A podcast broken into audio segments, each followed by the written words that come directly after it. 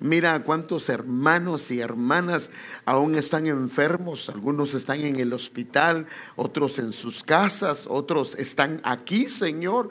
Pero rogamos, imploramos, suplicamos tu intervención divina, Señor, para que pongas tu mano de poder, Señor, y traigas sanidad sobre mis hermanos y sobre mis hermanas, Señor. Y hoy circuncídanos a través de tu palabra, danos la gracia, danos la sabiduría para hablar de ella, Señor. En el nombre de Jesús lo pedimos y damos las gracias, Señor. Amén. Bueno, que el Señor nos ayude a compartir lo que el Señor quiere que compartamos con ustedes. Esto, aunque no lo crea, a veces es un conflicto en nuestro corazón porque no es lo que nosotros queremos escuchar, sino lo que Dios quiere que escuchemos. Amén. Recuerde que estamos en medio de una caminata y Dios tiene un diseño para nuestras vidas.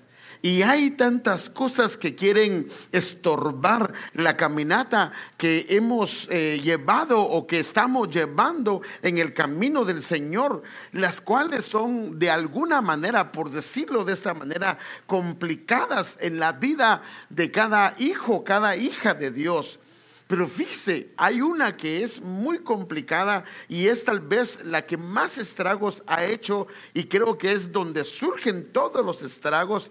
Como recordará antes, le he hablado varias veces del pecado y le he explicado la definición que la Biblia da sobre el pecado. La palabra pecado en la Biblia es errar al blanco es dar en el, es no dar en el blanco. O sea que cuando nosotros no hacemos lo que el Señor quiere o no cumplimos los planes del Señor, aunque pareciera que no pecamos, en un pecado tal vez inmoral, ya estamos pecando porque estamos dejando de hacer lo que el Señor nos ha dicho que hagamos. A eso se le llama pecado de omisión o pecado de comisión también.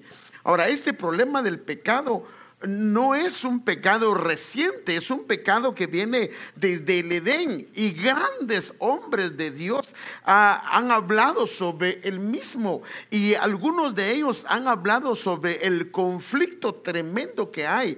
Mire, hay un hombre el cual es el arquitecto de la iglesia y él habla sobre el pecado. Mire, hermano amado, Pablo presenta una lucha interior que se da en el alma, en el interior a causa del pecado.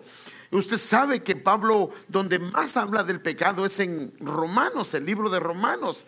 Este libro de Romanos ha sido uno de los pasajes más controversiales que ha habido con respecto a, ver a Pablo de una manera que uno dice, ¿está en pecado o no está en pecado? Por la manera que él se expresa. Pero cuando se entiende cómo funciona la naturaleza divina, podemos entender por qué Él dice esto. Él nos muestra la lucha que cada creyente, hombre o mujer, tiene con el pecado. Déjeme mostrárselo porque nada menos es escrito por uno de los hombres que decidió inclusive no casarse, abstenerse de casarse con tal de servirle al Señor. No era un hombre pecador, era un hombre consagrado, apartado, dedicado para Él. Pero mire el conflicto que Él muestra en la escritura con respecto al pecado en, en la humanidad, en el pueblo del Señor. Déjeme mostrárselo, se lo voy a leer rápidamente. Quisiera leer todo el capítulo 7, pero solo le voy a leer algunos versículos. Usted lo puede leer en casa. Este capítulo, créame, tal vez es uno de los capítulos más leídos que han habido. Sabemos en efecto, esto está hablando Pablo, sabemos en efecto que la ley es espiritual, pero yo soy meramente humano. Ahora, mire que, dice, y estoy vendido como esclavo al pecado. Este es Pablo hablando. No entiendo lo que me pasa, pues no hago lo que quiero, sino lo que aborrezco. Ahora bien, si hago lo que no quiero, estoy de acuerdo en que la ley es buena. Pero en este, pero en ese caso ya no soy yo quien lleva a perdón, pero en ese caso ya no soy yo quien lo lleva a cabo, sino el pecado. Ahora mire lo que dice. el pecado que habita en mí. Esto está tremendo. ¿ah? Este es Pablo hablando. Esto que el pecado que habita en mí es algo que es un poco chocante oyéndolo de parte del apóstol Pablo. Especialmente cuando lo leemos con una mente natural, sin entender el contexto de lo que está diciendo. Pero sigamos leyendo. Yo sé que en mí, dice Pablo, es decir, en mi naturaleza pecaminosa, nada bueno habita. Es Pablo el que está hablando. Aunque deseo hacer lo bueno, no soy capaz de hacerlo. De hecho, no hago el bien que quiero, sino el mal que no quiero. Y si hago lo que no quiero, ya no soy yo quien lo hace, sino el pecado que habita en mí. ¿Por qué Pablo dice el pecado que habita en mí? Porque él está hablando del viejo hombre. Está hablando de la vieja naturaleza que si no tenemos cuidado y está activa y no ha muerto en el bautismo, no ha muerto a través de la palabra, no ha muerto a través del el sometimiento al Señor, esta puede hacer estragos en la vida nuestra. Por eso es que tenemos que ser revestidos del nuevo hombre creado en Cristo Jesús en santidad de la verdad. Y como sabemos, hermanos, esto es un proceso. No es de la noche a la mañana este desvestirse del viejo hombre habituado a cosas incorrectas. No es de la noche a la mañana. Esto lleva un proceso. Esto puede, hermano amado, tal vez aparecer que, que no tiene esperanza, pero no lo es. Porque aunque es una lucha terrible contra el pecado, inclusive mire cómo termina Pablo. Mire, eso lo dice Pablo. Aquí dice infeliz de mí, en otra versión dice miserable de mí. Infeliz de mí, ¿quién me librará de este cuerpo portador de muerte? ¿Por qué es portador de muerte? Porque el pecado está o puede hacer estragos o está haciendo estragos. Pero ahí mismo responde en el versículo 25, a Dios se lo agradeceré por medio de Jesucristo. O sea que gracias a Jesucristo, esto, hermano amado, podemos someter al pecado. Entonces dice él, así que concluyendo, por una parte, mi razón me inclina a servir a Dios. O sea, mi entendimiento está en que quiero servir al Señor. Por otra, mis desordenados, ahora mire lo que dice Pablo. Mis desordenados apetitos me tienen esclavizados a la ley del pecado. O sea que esto es una lucha terrible, hermano. ¿Y quién estaba hablando? El apóstol Pablo.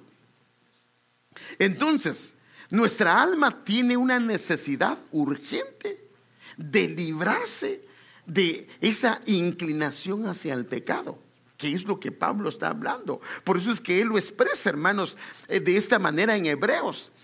Estamos pues rodeados de una ingente o muy grande muchedumbre de testigos. Mire cómo lo dice él. Así que desembaracémonos. O sea que todavía hay cosas dentro de nosotros que nos impiden, que posiblemente son semillas de pecado. Así que desembaracémonos de todo impedimento librémonos de, del pecado que nos cerca. O sea que está eh, tratando de impedirnos. Y la otra versión dice que nos asedia, que está detrás eh, del pecado que nos envuelve, del pecado que nos hace tropezar, del pecado que estorba nuestra caminata, del pecado que nos enreda en condiciones, en comportamientos, en actitudes que el Señor no le agrada. Y dice, librémonos de esto y participemos con perseverancia en la carrera que se nos brinda. No dejemos que nada de esto nos arrastre.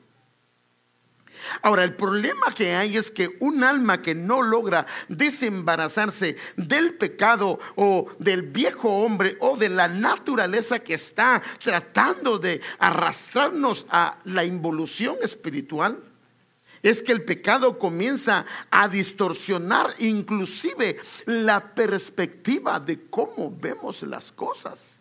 Por ejemplo, mire cómo lo mire a Pablo. Entonces, un alma distorsionada por el pecado. Al principio se siente mal por el pecado, luego comienza a justificar el pecado y luego comienza a ver las cosas de otra manera. Mire lo que pasa en este. Hay de los que llaman al mal bien. O sea que puede alguien llegar a llamarle al mal bien. Sí, pero cuando llega a esa condición, comienza con un ay. O sea que ahí se le va a dejar venir. Pero esto es la involución tal vez más baja del pecado, cuando la gente ya no dice, pues yo no le veo nada malo, al contrario, es bueno. Dice, hay de los que llaman al mal bien y al bien mal, que tienen las tinieblas por luz y la luz por tinieblas, que tienen lo amargo por dulce y lo dulce por amargo. Esta es una condición muy baja del alma que ha sido distorsionada por el pecado. Por eso, hermano, yo quisiera entrar con un tema hoy y no sé si el Señor me permite terminarlo, pero pues quisiera empezarlo. Y el tema que yo quiero tratar con ustedes se llama borrar el pecado. Miren, hablar sobre el pecado es algo muy complejo. Y yo le pido al Señor que me dé la gracia para poderle explicar con sabiduría y con gracia, porque al verlo, como que dice usted, pues ¿cómo?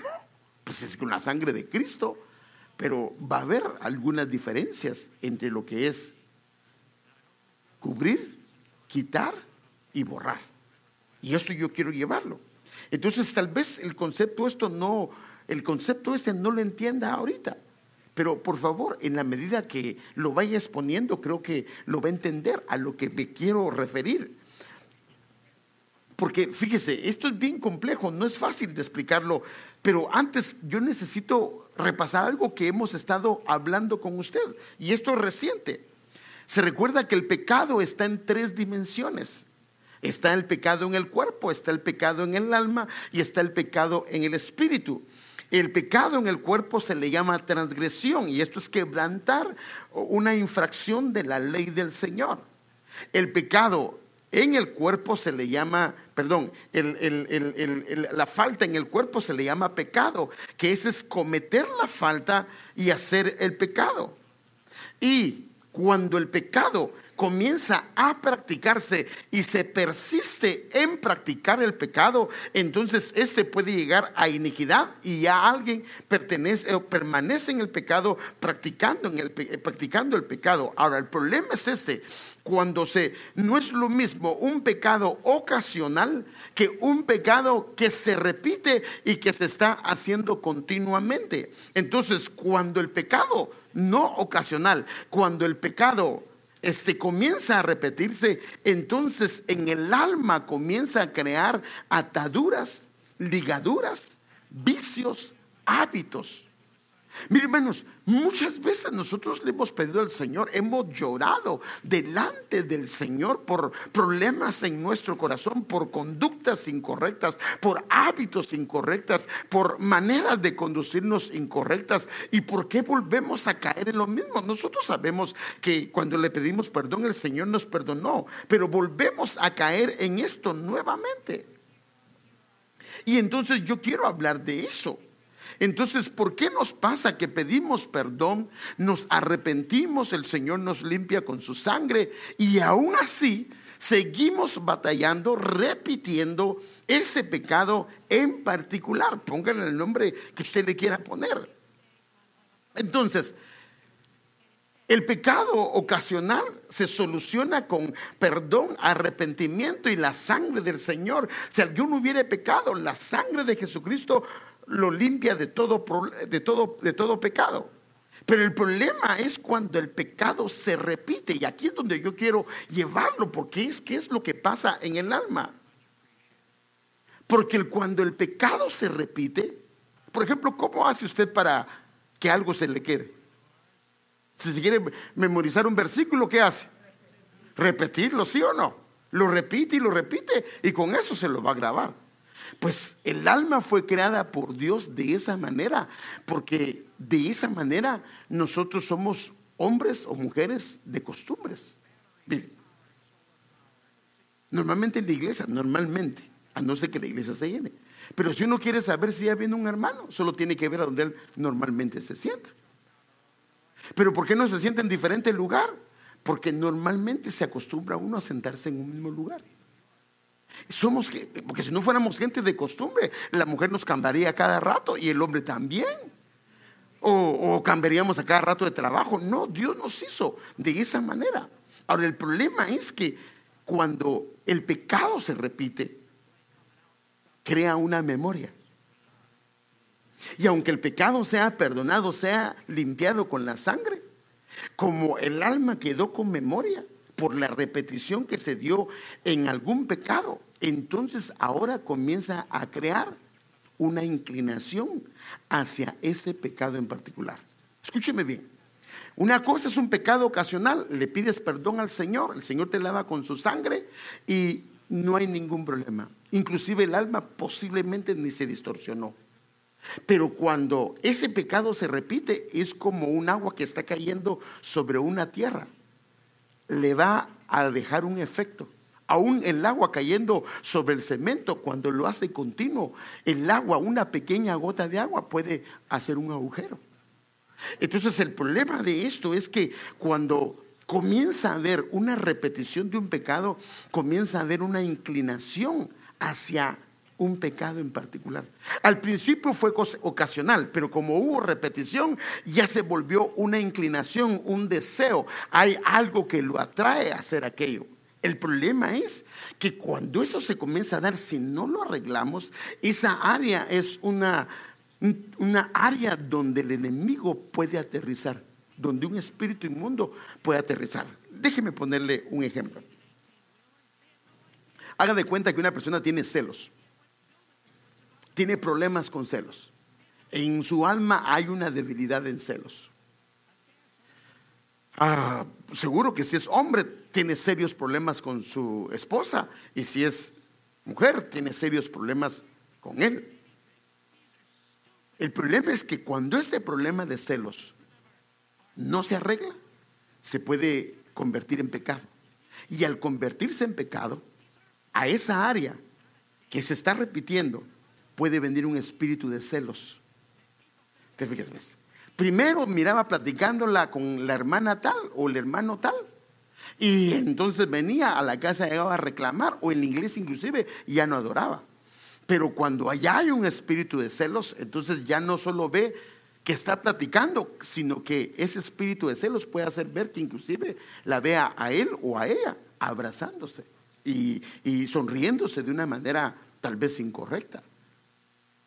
O sea, lo que voy es de que con un área que no se arregla y crea una memoria, se puede volver un área que puede ser proclive a que un espíritu inmundo vuelva ahí. Por eso lo digo, no estoy hablando del pecado ocasional, porque el Señor lo limpia y no hay donde aterrice el, enemigo, pero donde se repite, hay un área donde se, se puede prestar para eso.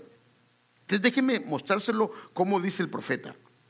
En Jeremías 13:23. ¿Acaso pueden los etíopes cambiar de piel? ¿O los leopardos cambiar sus manchas?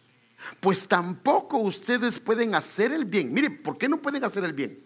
Tampoco ustedes pueden hacer el bien, ya que están habituados. Cuando hay un hábito, ahora, para que hubo un hábito, o están acostumbrados, es que hubo un hábito, empezó con un hábito, luego se convirtió convirtió en una costumbre, luego se convirtió en una tradición y luego ya fue parte de él. Entonces, ya que no pueden hacer el bien, ya que están habituados, la versión de las Américas dice acostumbrados, la versión LP dice están educados, o sea que ya se educó el alma para eso, están enseñados, están aprendidos, o sea que esa área ya aprendió y le gusta eso y entonces está el bien y está lo que está en su alma y va a ser lo que está en su alma. ¿Por qué? Porque esa área ya se distorsionó. Entonces dice, pues tampoco ustedes pueden hacer el bien ya que están habituados a hacer el mal. Entonces cuando un hábito se vuelve una costumbre, genera memoria dentro del alma. Entonces déjenme esta, entender esta palabra habituados para verla. Mire, esta palabra habituados es Limud, limud, limud, así se llama la palabra hebrea. Esta palabra dice están instruidos, o sea que esta parte del alma quedó instruida, está discipulada, está acostumbrada, está habituada, está enseñada, está familiarizada con algo, ya no se siente mal. O sea, un patrón particular de comportamiento se creó en esa parte del alma. Entonces no lo puede evitar. Entonces el alma va a responder. No lo puede evitar aunque sea algo incorrecto. Por eso es que esa área está iniciado en esa área. Por eso es que aunque pidamos perdón, como se creó un hábito en el alma, pedimos perdón. El Señor nos, el Señor siempre que le pedimos perdón y nos arrepentimos, nos va a limpiar con su sangre preciosa.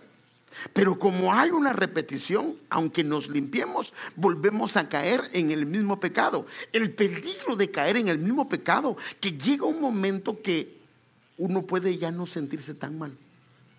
Porque el alma se puede ir insensibilizando. Y esto es muy serio.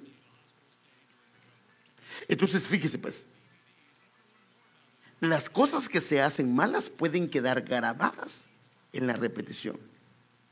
Entonces aquí es donde yo quiero llevarlo, hermano, porque al quedar grabadas pueden volverse permanentes en ese lugar. Y cuando el alma se ha creado una memoria, responde. Responde.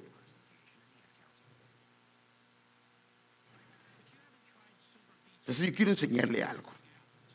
Mire, mire lo que dice Dios de Judá, para que vea lo que le estoy diciendo. Jeremías 17.1. El pecado de Judá está escrito con cincel de hierro. Ahora, cuando está escrito con cincel, es que es como una roca o un tipo de material. Pero eso que está escrito con cincel, ya sea en roca o en metal, si usted lo lava, se quita.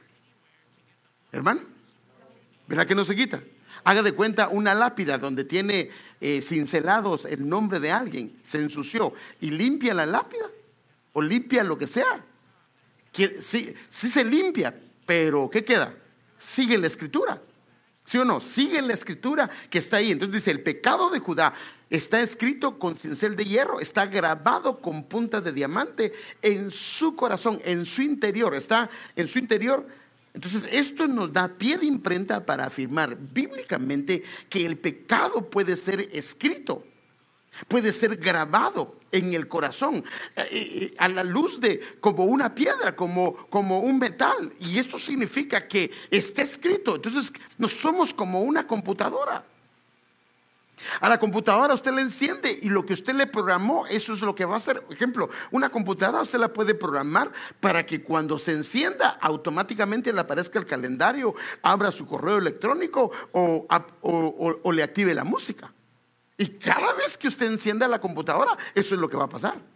Entonces, si en la memoria del alma hay grabadas cosas, cada vez que el alma se enciende, por decirlo de esta manera, esto es lo que va a pasar porque está escrito.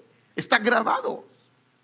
Y entonces esto lo que hace es que genera patrones de conducta, lo cual lleva a un creyente a regresar al pecado vez tras vez. Y por eso es que aunque le ha pedido perdón al Señor, ha llorado sinceramente delante de Dios, vuelve a caer. ¿Por qué? Porque el pecado ya pasó a otro nivel, ya no es algo que quedó encima, sino es algo que quedó grabado, algo que quedó impreso en el alma.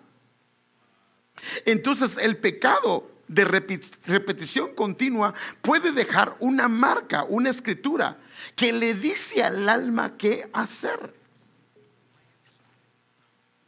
Fíjese, tal vez por eso es que David continuamente decía, bendice alma mía al Señor y no olvides ninguno de sus beneficios. Él estaba grabando a su alma para que bendijera al Señor, inclusive la bendecía. Bendice al Señor en todo tiempo. ¿Para qué? Para que se acostumbrara su alma a darle gracias al Señor, aún en las peores circunstancias. Déjeme explicarle este concepto un poco más, para que usted vea. Jeremías 2.22. Aunque te laves con soda, era un tipo de jabón que ellos usaban. No voy a pensar que era Coca-Cola ni Pepsi. No, no, no. aunque te laves con soda y uses mucho jabón, la mancha de tu iniquidad, acuérdense que la iniquidad es el pecado más bajo. La mancha de tu iniquidad está aún delante de mí, declara el Señor. Ahora,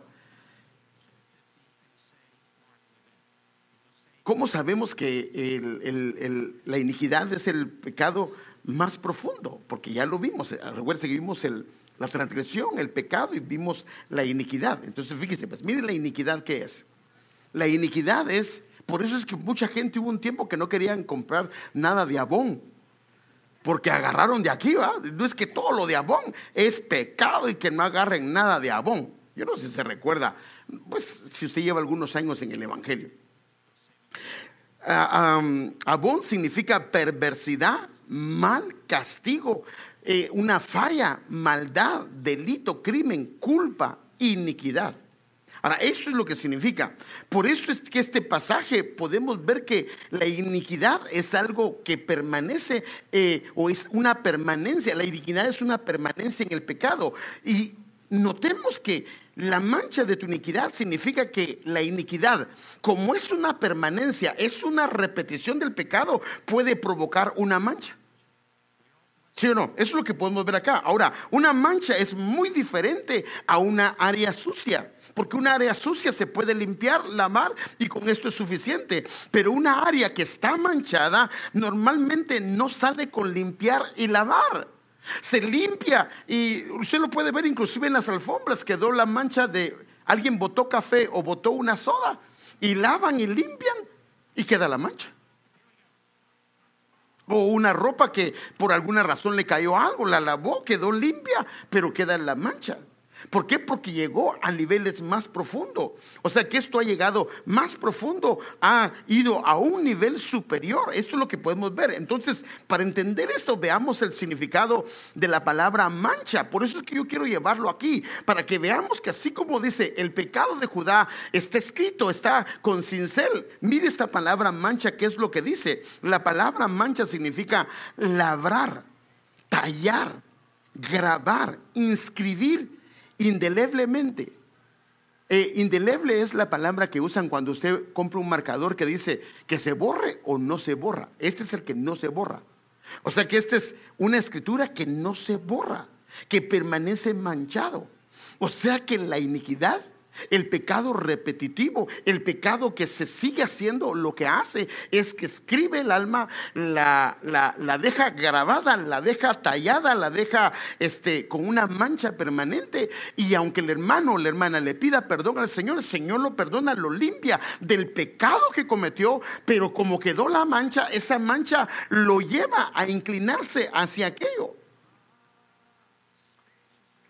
O sea que cuando pedimos perdón, el Señor nos perdona el pecado, pero la mancha no sale. ¿Por qué? Porque está escrita con, con, cincel de hierro. Y esto es importante que lo entendamos, hermano, porque esto significa que tenemos que entender algunas cosas. ¿No será que algunos pecados que son repetitivos, que no los hemos logrado arreglar, es porque surgieron de esta manera? Se repitieron, se repitieron, se repitieron, crearon una memoria. Y ahora batallamos y le pedimos al Señor y, y vez tras vez caemos en esto, ya sea el carácter, ya sea su comportamiento, ya sea eh, alguna conducta en particular. Entonces el pecado que está grabado, o sea, escrito indeleblemente, es una mancha permanente. ¿Cómo se puede borrar? Porque esto es la idea. ¿Cómo lo podemos borrar? Porque el pecado que cometemos delante del Señor, el Señor nos lo limpia con su sangre preciosa y nos lo perdona. Pero ¿por qué volvemos a caer en el mismo error?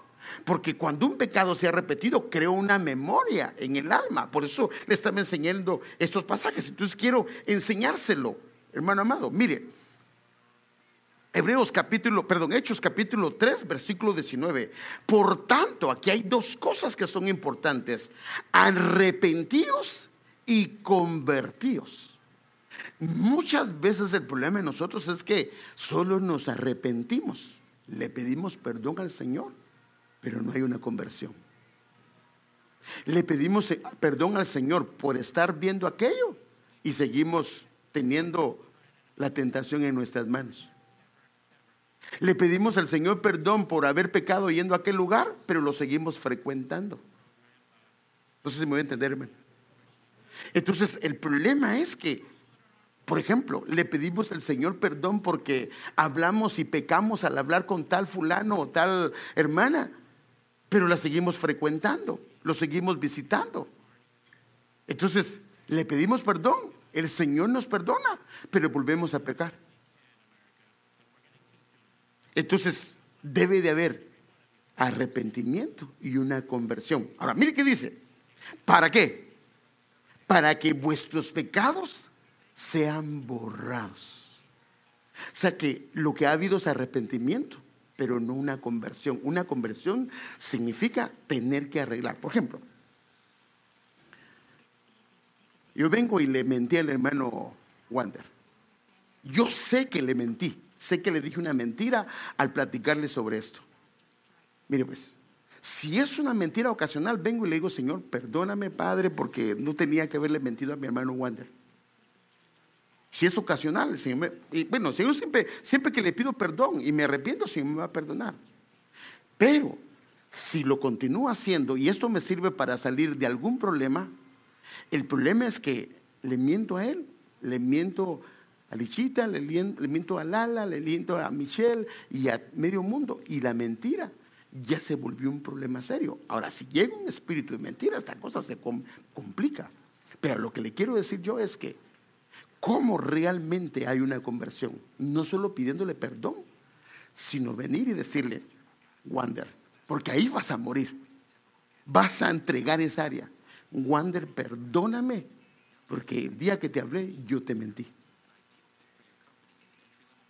O sea que te vuelves de esa área y declaras, y, esa área está muriendo delante del Señor. Porque lo que estás haciendo es que no puede, mire, lo que está grabado necesita ser regrabado. Entonces, yo lo grabé con la mentira, pero al decirle la verdad, estoy poniendo la verdad sobre la mentira. Y si lo vuelvo a, vuelvo a mentir, la vuelvo a poner la verdad al decirle, Alicia, perdóname, te mentí. Entonces, en esa parte del alma, en esa área del alma, entonces la mentira comienza a desaparecer con la verdad. Es regrabada. Entonces, ¿para qué? Para que vuestros pecados sean borrados. O sea, que esa área sea anulada, quede desgrabada y ya no va a funcionar. Entonces no va a inclinar. Ahora, ¿cuál es el propósito? A fin de que tiempos de refrigerio vengan de la presencia del Señor. ¿Por qué es que no vienen tiempos de refrigerio? Hermano, yo sé que nosotros tenemos que andar y a veces hay tiempos de prueba y de luchas, pero hermanos, Israel sí estuvo 40 años en el desierto, pero no todo el tiempo estuvo en el desierto. Estuvo en la tierra prometida, estuvo bien. Entonces el Señor quiere, a fin de que, o sea, que hay un proceso de que vengan tiempos de refrigerio de la presencia del Señor. La BTX cuarta edición dice, para que vengan épocas de refrigerio espiritual. O sea que el pecado que crea una memoria puede afectar nuestra vida espiritual. Claro, sin el Señor esto es imposible. Debe de haber un arrepentimiento, pero también debe de haber una conversión para que los pecados sean borrados y entonces el área del alma que fue afectada, que eh, este, entonces va a ser sanada de parte de Dios. Déjenme enseñarle esta figura. Por ejemplo, aquí hay un camino de pecado. Cometí el pecado, hice el área del donde yo sé que no tenía que haber hecho viene arrepentimiento, pero luego vuelve, viene una conversión, decir, no, arreglo este asunto. Mire, por eso es que cuando se recuerda, cuando eh, Saqueo llegó a la casa, llegó con el Señor, el Señor no le dijo nada, y en la casa él dijo, si a alguien le he robado, le devuelvo le, entrego la mitad de mis bienes, se la entrego a los pobres. Y si a alguien le he robado, le devuelvo cuadruplicado a quien le he robado. Y Jesús dice, el Señor Jesús dice, hoy ha venido la salvación a esta casa, a la casa de Él. ¿Por qué? Porque empezó un proceso de conversión. Él estaba acostumbrado a robar, Pero al momento de devolver lo robado, entonces comienza un borrar de esa área que estaba él acostumbrado. Toda su vida así creció. Tal vez era hijo de, de, publicanos y esto fue lo que aprendió. Entonces, convertirse es hacer que algo o que alguien cambie de dirección. Eh, por eso digo, eh, es una amistad la que te está haciendo pecar y la sigues frecuentando, vas a pedirle cien veces perdón al Señor y de todas maneras vas a terminar pecando. El problema es que si no lo arreglamos, podemos ya darnos, eh, volvernos insensibles en esa área. Entonces lo que el Señor quiere es que haya un cambio de dirección, volver a un punto. Ahora, la idea no es solo volverse, sino volverse al Señor, porque de seguro en esa área le fallamos al Señor. Cambiar la conducta, cambiar el comportamiento. Por ejemplo, perdóneme porque yo así es mi carácter. Perdóneme. Eso sí está, ahí está grabado. Pero tenemos que arreglarlo. ¿Cómo lo vamos a arreglar? Así es mi carácter. Michi, perdóname. No tenía que hablarte así. Te pido perdón y que me perdones. Hago morir la parte que está mal. Tal vez le vuelvo a hablar incorrectamente mañana, pero le vuelvo a pedir perdón, me humillo. Pero hermano, cuando yo no me humillo, ¿sabe qué hago?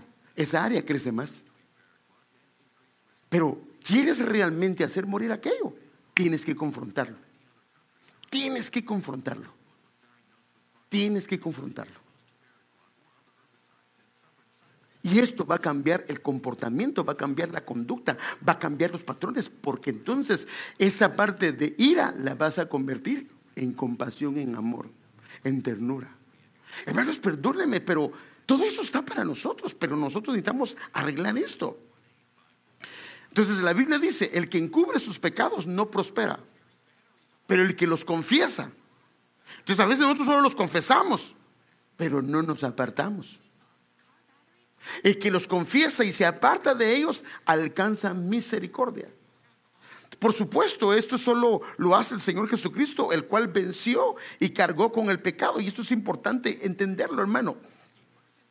A este exaltó Dios con su diestra como príncipe y salvador para dar a Israel arrepentimiento pues, y liberación de pecados. Ese es el deseo del Señor, que haya una liberación, que nos libremos del pecado. Ahora, el pecado que pecamos, hermano, ocasional, el Señor no lo perdona. Pero qué triste es que nosotros en nuestra alma, como le enseñé al principio, hay ataduras, hay ligaduras, hay cadenas, hermano, y años en el Evangelio. No puede ser.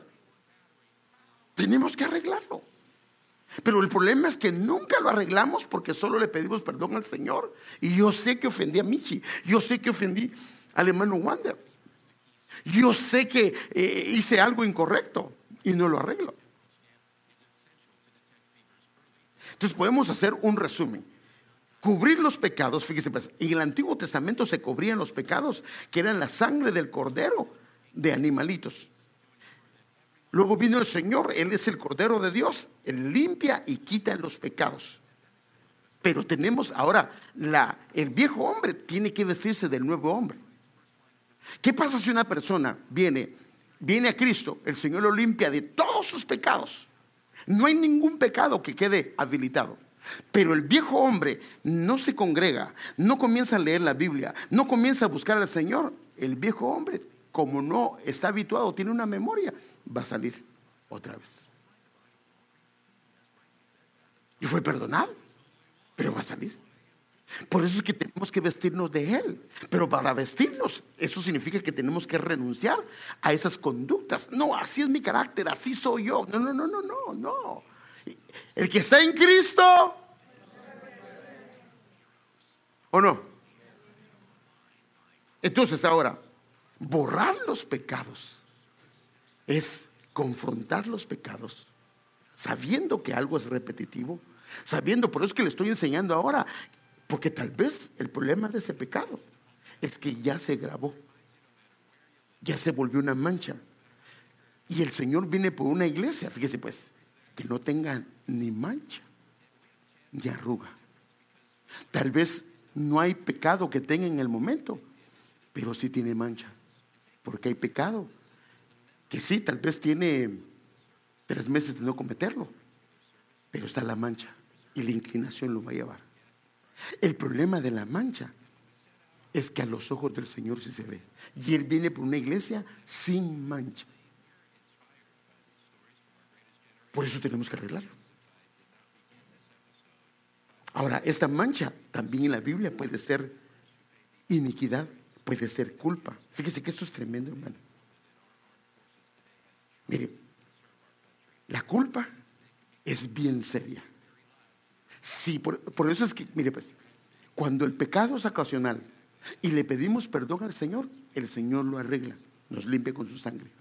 Pero cuando lo volvemos a cometer, entonces en nosotros puede venir iniquidad, pero también puede venir culpa, porque se recuerda la palabra iniquidad o abón significa culpa también. Y la culpa es lo que usa el enemigo para acusarnos. Y si no tenemos cuidado, entonces comienza a agarrar la culpa y entonces comienza a haber una acusación hacia nuestras vidas. Y ya no podemos hacer la obra de Dios. Entonces ahora viene una condenación, viene una separación y puede venir muerte. Por eso es que tenemos que arreglar esto. Hermano, por eso le estoy... Sí, sí, sí me doy a entender, hermano, la diferencia del pecado ocasional del pecado que ha agarrado memoria. Porque tal vez con el pecado ocasional, al venir a la iglesia pedimos perdón. Pero ¿qué de los pecados que ya llevan mucho tiempo, que nosotros sabemos que no están bien? ¿No será ese el problema? hay veces que la distorsión del pecado es tan grave dentro del alma. Hermanos, que el alma es tremenda. Que se requiere la intervención de un sacerdote. Normalmente nosotros tenemos que arreglarlo delante de Dios, cada quien personalmente, porque cada quien conoce lo que hay. Pero hay momentos que es tan grave, porque dentro del alma hay una inmundicia tan grande. Hermanos, estoy hablando de que a todos hemos venido por caminos diferentes, que ya solito no puede, solita no puede. Entonces fíjese, pues déjenme mostrarle en la escritura. Usted sabe que el, tabernáculo, el templo, el Señor nos compara con un templo. El templo, el, lugar santísimo es el espíritu humano. El alma es el alma humana, perdón, el lugar santo es el alma y el lugar y el atrio es el cuerpo humano. Y hubo ocasión que tuvieron que secar el pecado desde ese lugar santísimo, pero lo sacaron al atrio. En otras palabras, estaba escondido Nadie lo sabía y tuvieron que sacarlo a luz. Tuvieron que sacar al atrio. El atrio es donde le pega el sol, donde se puede ver. Entonces, mire, pues déjenme enseñarle. Segunda de Crónicas 29, 16. Y entraron los, ¿pero quiénes? Los sacerdotes, porque a veces venimos y comenzamos a contarle nuestros problemas a la persona incorrecta. Le cuentas tu problema que tienes y se lo cuentas al hermano que es el periódico en la iglesia. Pues todo el mundo va a saber el problema que tienes. O le cuentas a la hermana que es la revista de la iglesia. Entonces, hermano, todo el mundo va a saber. El único, el último que, vas a enterar, que se va a enterar que todo el mundo sabe, eres tú. No, no, no, no, no, eso no es para contar a la gente. Por eso es que es a los sacerdotes, al ministro o a la ministra que Dios ha puesto en un lugar. Y entonces entraron los sacerdotes en la casa de Jehová, ¿para qué? Para limpiarla. O sea, desde el lugar santísimo, desde el espíritu y desde el alma. Por eso es que cuando alguien viene a una administración y solo cuenta algunas cosas, perdóname, sí se limpió, pero quedaron áreas y quedaron áreas activas todavía. ¿Y qué hicieron ellos, el sacerdote? Sacaron al atrio donde se puede ver, donde mm, mm, eso no está correcto no, esto no le agrada al Señor. Sacaron al atrio de la casa de Jehová toda la inmundicia que hallaron en el santuario de Jehová, la cual tomaron. Entonces, fíjense, qué importante es esto.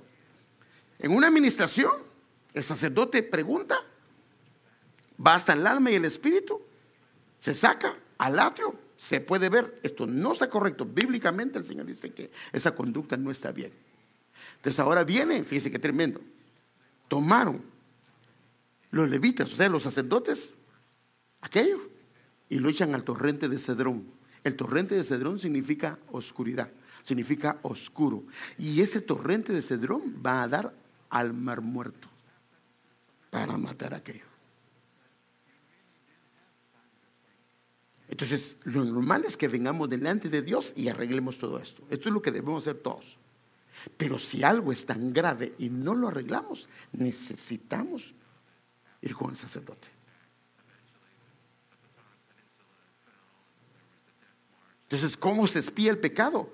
Espía es drenar el pecado, es cómo se saca el pecado. Fíjese, estoy hablando, si me estoy pudiendo entender, el pecado ocasional o el pecado que cometemos, le pedimos perdón al Señor y se nos perdona. ¿Estamos claros de eso, hermano? Sí, estamos claros de eso. Estoy hablando de aquel que ya se grabó. ¿Cómo se espía el pecado del alma? Proverbios 16, 6. Con la misericordia y la verdad Cuando solo, eh, hermano, pero ¿será que estoy mal? Bueno, no estás tan mal, mijito. Pues está traicionando a su mujer, perdóneme, está malísimo. Pero tal vez es el hermano que más viene en la iglesia. No, no está correcto. No está correcto. Entonces, con misericordia de un lado y verdad del otro lado. Pero si solo es misericordia es humanismo y si solo es verdad sin misericordia es legalismo. El legalismo hace mucho daño y el humanismo hace mucho daño. Tiene que ser verdad y misericordia. Entonces con verdad y misericordia se espía, se drena el pecado o la culpa. O sea que se saca, se saca del alma. Entonces, como es con verdad, la verdad, al sacar el pecado, lo que hace la verdad es que llena esa parte. Y al llenarla, queda arreglada. Y mediante el temor del Señor se aparta uno del mal. Entonces, Dios tiene todo, hermano, para que arreglemos nuestras vidas. Aquí el problema es si nosotros no queremos hacerlo. Tal vez esto no lo había escuchado antes, tal vez no lo había escuchado, pero hoy lo está escuchando, porque tal vez el Señor quiere que arreglemos esto, porque Él viene, hermano, por una iglesia sin mancha, que no esté marcada que no esté marcada, que no esté escrita con el pecado. No quiere eso, no quiere. Esta palabra espía es la palabra ser cubierto, ser anulado, cancelar. Eh, esa es la ventaja cuando sale el pecado, se corrige, se limpia, se purifica, se quita la culpa, la ofensa, se anula eh, o se rompe la relación que hay en esa área con el pecado, se cancela todo esto. Eso está en el diccionario de idiomas bíblicos. Y otra cosa, entonces, con misericordia y verdad. Entonces ahora viene la verdad, tiene que volver a regrabar esa parte del alma. Dice, no os adaptéis, no os amoldéis a este mundo, sino sed transfigurados o transformados por la renovación de la mente. Ahora, ¿qué es lo que renueva la, renueva la mente? Escritura escritura. Por eso es que si usted y yo no leemos la escritura, discúlpeme, discúlpeme, no haber una transformación. Nos confesamos delante de Dios, viene la escritura, la escritura comienza a llenar esas áreas, a cubrir esas áreas y las áreas que ya están con una hendidura. Por ejemplo, tenemos problemas de la mentira. Morimos a esa parte, decimos, perdóname, lo que le estoy diciendo yo lo he hecho, hermano. Yo lo he hecho. Ya le he contado yo en más de una ocasión. En más de una ocasión. Esa área de la mentira, pues gracias al Señor no ha sido un problema serio, o por, no fue un problema serio, porque pues no vi eso en mi casa. Porque el problema es cuando uno mira eso en su casa. Pero mentía ocasionalmente. Pero me di cuenta un día que comencé a mentir más. Y estando trabajando con mi hermano, Recuerdo que no lo hacía, pero ese día me fui a mi casa y mi hermano, con mi hermano yo tenía libertad de trabajar, pero eh, ese día me fui a mi casa y me fui a dormir. Me eché una siesta porque estaba cansado.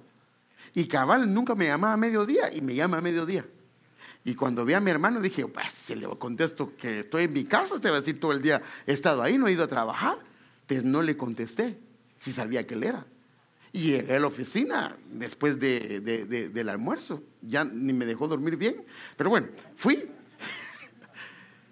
Y cuando fui, me puse el teléfono en mi bolsa, en, la bolsa del pantalón. Y me preguntó, vos me dijo, pero fíjate que te estaba llamando. Pues, ¿de verdad? Es que te vos que dejé mi teléfono en mi casa. Era una gran mentirota. Hermano, y yo hacía cultos en su casa y yo lo disipulaba. Mire, mire qué tremendo, hermano. Y de repente, pero cuando estaba hablándole eso, dije yo, no puse en vibrador el teléfono. Y si ahorita entra una llamada, este me va a agarrar. Y entonces, como pude, traté de, porque antes se podía, eh, eh tenía su, ¿cómo se llama? Eh, de, tratar de quitar el, volumen al teléfono. Y dije, ojalá que no me llame nadie ahorita, porque qué vergüenza delante de mi hermano si yo le enseñaba a su familia. Y cuando, ah, bueno, pero me dijo, ah, bueno, está bien. Entonces, pues, pues mira, te quería decir sobre esto ya. Y entonces estaba en segundo nivel en la, oficina de él y me fui bajando las gradas. Y cuando iba bajando las gradas, el Espíritu Santo, no está bien. Estás mintiendo, no está bien. Arregla eso. Pero hermano, qué vergüenza decir con alguien que uno ha sido ejemplo y que uno enseña. Pero hay que morir. El Espíritu Santo en las gradas, hermano, hasta que dije, Señor, perdóname. Y me regresé con él y le dije, qué vergüenza, se me caía la cara de vergüenza. le digo, ¿sabes qué, Juan? Perdóname, te mentí, aquí cargo el teléfono. Lo que pasa es que me dio vergüenza, estaba en mi casa durmiendo porque me sentía cansado y perdóname vos, perdóname, yo te pido que me perdones, no te vuelvo a mentir. se me caía la cara de vergüenza, hermano. Entonces cuando me dan ganas de mentir, ya sabía que el Espíritu Santo me iba a llevar a decir la verdad. Recuerdo otra ocasión. Por eso le estoy contando todo esto, porque es la manera de morir, hermano. Entonces, cuando dices la verdad, la verdad comienza a agarrar la mentira y la comienza a desarraigar. Te estoy hablando de un área, y así hay muchas áreas. Recuerdo que estábamos en una compañía, estábamos trabajando en el quinto nivel. Yo era vendedor en ese entonces. Y, la, y teníamos, ah, era un problema para el parqueo. Y de repente un compañero se fue pero esos parqueos había que rentarlos. Y entonces yo no encontraba, no encontraba. Y entonces dije, ahí en el sótano ya se fue aquel. Entonces de seguro ahí iba a estar. Y cuando llego, en, ese, en el sótano que había sombra, estaba el rótulo de un compañero del mismo nivel. Este parqueo es mío. Dije, ¿y este de dónde? Agarré el rótulo, hermano, ta, ta, ta, lo y me metí ahí. Y entonces ya me fui a mi oficina y me estaba en mi computadora escribiendo. Y de repente, pues tampoco consiguió parqueo porque ya lo tenía apartado. Y entonces me dijo, vos me dijo, ¿no viste que ahí estaba mi rótulo si yo estoy negociando eso? ¿Cuál rótulo le dije? no, pues ahí había un rótulo. No, yo no vi nada, le dije. Y dice, pero hermano, ese era impío. Mi hermano era cristiano, pero ese sí era impío. Y yo lo conocía y es un mentiroso, hermano, de todo. Y el Espíritu Santo, hermano, viene otra vez. Si yo le decía, Señor, pero ese es mentiroso y menos si yo lo he oído. El Espíritu Santo, hermano. hermano que el problema es que me conocían como cristiano. Y me voy con él y digo, mira, perdóname. El rótulo estaba ahí, te mentí. Yo lo vi, yo lo rompí y lo, siento, no lo vuelvo a hacer. No me vuelvo a parquear ahí. Te pido que me perdones. Me dio una vergüenza, hermano. Pues él como era mentiroso, más bien se quedó así como que... Pero en mi corazón estaba desarraigando eso y plantando la verdad. Entonces, hermanos, no solo es arrepentimiento, sino es conversión. Y entonces esas áreas van a ser borradas. Ahora fíjese, pues cuando es borrada esa parte, si siembras verdad, entonces comienza a dar fruto, porque va a crecer la verdad. Y lo que va a salir de esa boca es verdad. Y cuando sale verdad, va a ser medicina. Porque el padre de la mentira es el diablo, hermano. Entonces, sin darnos cuenta, estamos agarrando las características del enemigo. Entonces, nuestra, tenemos que ser transfigurados en nuestra mente, pero tenemos que hacer morir aquello. Entonces, primero tenemos que ir con el Señor, y por eso digo, de repente, a qué nivel esté, pero tenemos que arreglarlo. Porque, hermanos, el Señor viene por una iglesia que haya madurado. ¿Cómo es posible que llevamos años y no resolvemos esto, no resolvemos lo otro? Ah, pero es que así soy. ¿Quién dice que así eres? Si el que está en Cristo nueva criatura es. Lo que pasa es que no has querido, eh, eh, ah, hermano, no queremos humillarnos. La regamos con la mujer, hay que a pedir perdón. La regamos con el hermano, hay que ir a pedir perdón. La regamos con el hermano, hay que a pedir perdón. La regaste con tu hijo, hay que ir a pedir perdón. Arregla eso. Cuando lo dejas para mañana, para pasado, para pasado, ahí el orgullo está bien grandote ahí, hermano. Y el problema es que en esa área se puede meter un espíritu inmundo. y si se mete un espíritu inmundo. Y por eso en una ocasión dijo el Señor, ahí viene el enemigo, el cual no tiene nada en mí, no hay ninguna área que le pertenezca. Qué hermoso sería que en tu corazón, en mi corazón, en, el alma nuestra, las áreas que el Señor nos va mostrando, las vamos arreglando. Tal vez hay que humillarse, tal vez hay que pedir perdón, tal vez hay que decir como saqueo, devolver lo que se tomó, que no es correcto. Pero lo arreglamos para honrar al Señor, para darle honor y gloria al Señor. ¿Y sabe qué va a pasar? Hermano, hermano, Dios va a hacer grandes cosas. Miren, le cuento otra y, con eso termino. Está mi familia aquí, lo que estoy contando es verdad. Nos fuimos a un hotel a, nos fuimos a un hotel a, hospedarnos. Ya ve que uno a veces si pone dos, sale más barato. Si pone cuatro, le sale más caro. Y éramos cuatro. Y pusimos dos. Y yo pregunté, ¿cuántos pusimos? Dos. Y no somos cuatro, pues. Sí, pero para que nos salga más barato. ¿Podía dejarlo así? No, no. El Espíritu Santo, hermano, es que el Espíritu Santo, mire, el Espíritu Santo cuando ya no nos dice nada es porque aquello ya se endureció. ¿Para qué nos va a decir? De todas maneras no le van a hacer caso. Pero si tú le haces caso cada vez que Él te dice, tu corazón va a estar siempre sensible a la voz del Señor. Mire, hermano, agarré a mis dos hijos. Me fui con las, la, ¿cómo se llama? La desk. ¿Cómo se llama? La que está ahí en la, ¿ah? Front Thank you, thank you. Fíjese, hermano, fíjese. Y digo, ¿sabe qué, señorita? Discúlpeme, nos equivocamos. No somos dos, somos cuatro. Por favor, arréglelo. La diferencia era como 10 o 15 dólares, hermano. El problema es que, y yo no era pastor, el problema es que estábamos mintiendo. No digo que, que también no le he regado, pero en las cosas que el Espíritu Santo me dice que lo arreglo, lo arreglo, hermano. Ahora, Estábamos bien económicamente, no había necesidad de mentir. Porque, hermanos, no queremos ver nada con el enemigo, nada con el hermano. ¿Acaso Dios no te ha bendecido? ¿Acaso Dios no te ha prosperado? ¿Acaso Dios no ha sido bueno, hermano? Entonces hagamos las cosas bien, que nuestro caminar seamos como hijos de nuestro Padre Celestial, que caminamos y vamos delante de Él, que Él vaya arreglando nuestros pasos. Hay algo torcido, Él lo endereza, pero lo que lo endereza es la voz de Dios. La voz de Dios endereza lo que está torcido. Endereza lo que está torcido. Perdóneme, hermano. Pero bueno, fue el Señor el que se dijo que se tardaran más, entonces no es culpa mía. Entonces, Ah, bueno, ya está, vamos a dejarlo ahí, vamos a dejarlo ahí. Entonces, borrar el pecado. Ahora tenemos un mejor entendimiento a lo que me quiero referir y que Dios me dé la gracia para que lo hayamos captado.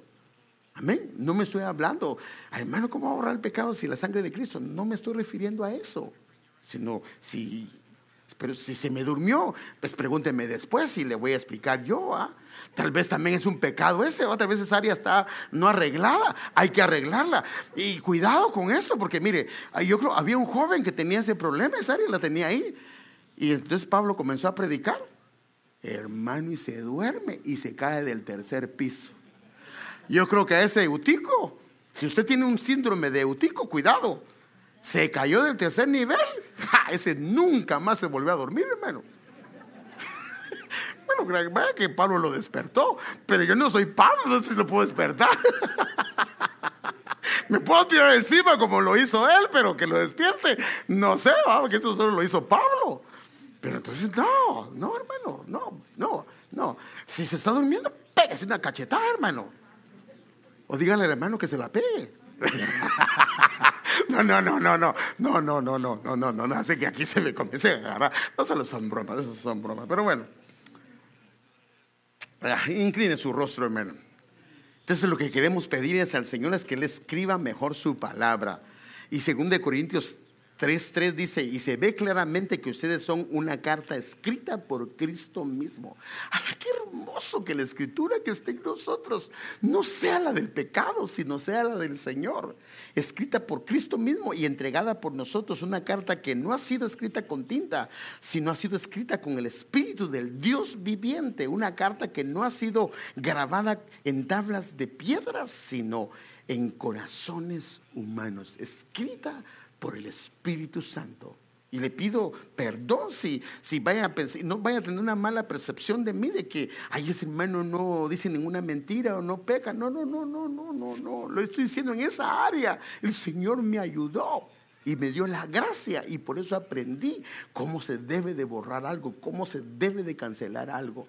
¿Por qué? Porque muchas veces lo hice y no lo logré, pero cuando confronté el pecado, eso se arregló.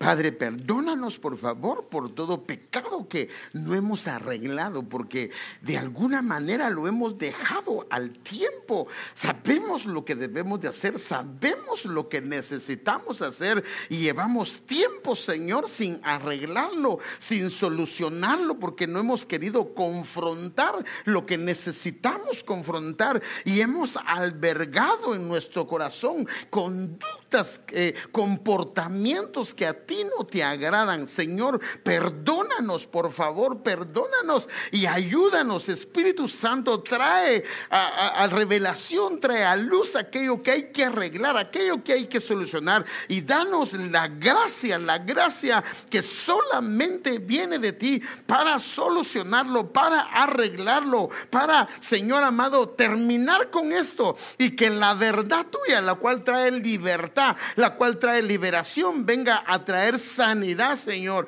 Que tu verdad que es viviente, que es palabra viva, venga a solucionar esto, Padre. En el nombre de Jesús te lo pedimos. También te damos gracias, Señor, por mis hermanas que tan finamente han preparado algo para mis hermanos, Señor. Señor, bendícelas, bendice sus casas, sus hogares y sus familias, Señor. Y bendice a tu pueblo en este fin de semana, Padre. En el nombre de Jesús lo pedimos y damos gracias, Señor. Amén. Entonces déjenme darle un par de anuncios rápidamente. Evangelismo el día de mañana a las 9.30 aquí en la iglesia. Así es de que puede, si tiene alguna pregunta con el hermano Gilberto, levante tu mano y a él le puede preguntar. El siguiente, este, Santa Cena este domingo, hermano, por favor, no se la pierda. Amén. El siguiente eh, servicio de mujeres, este jueves, eh, septiembre 9 a las 7 de la noche. es de que hay una palabra hermosa para ustedes, hermanas amadas. Siguiente, este, reunión de jóvenes, el sábado, septiembre 11 a las 10 de la mañana. Así es de que si quiere abocarse con Héctor, con Jasmine, levanta tu mano para que, si no los conocen, con ellos se pueden abocar para una actividad que tienen ellos de jóvenes. El siguiente, Aleluya, mire. Este es un pecado también, ¿verdad? Pero bueno, eso sí. Que Dios nos ayude con esto, ¿verdad? Pero este es repetitivo, pero, pero este no está malo. Entonces, por favor, talento, pupusas, hay pupusas, como dicen los salvadoreños. Entonces, por favor, eh, oramos por los alimentos. Padre, bendice y santifica los alimentos en el nombre de Jesús. Amén. No se vaya, quédese y comparta, por favor. Eh, por favor, colabore con la iglesia y también colabore.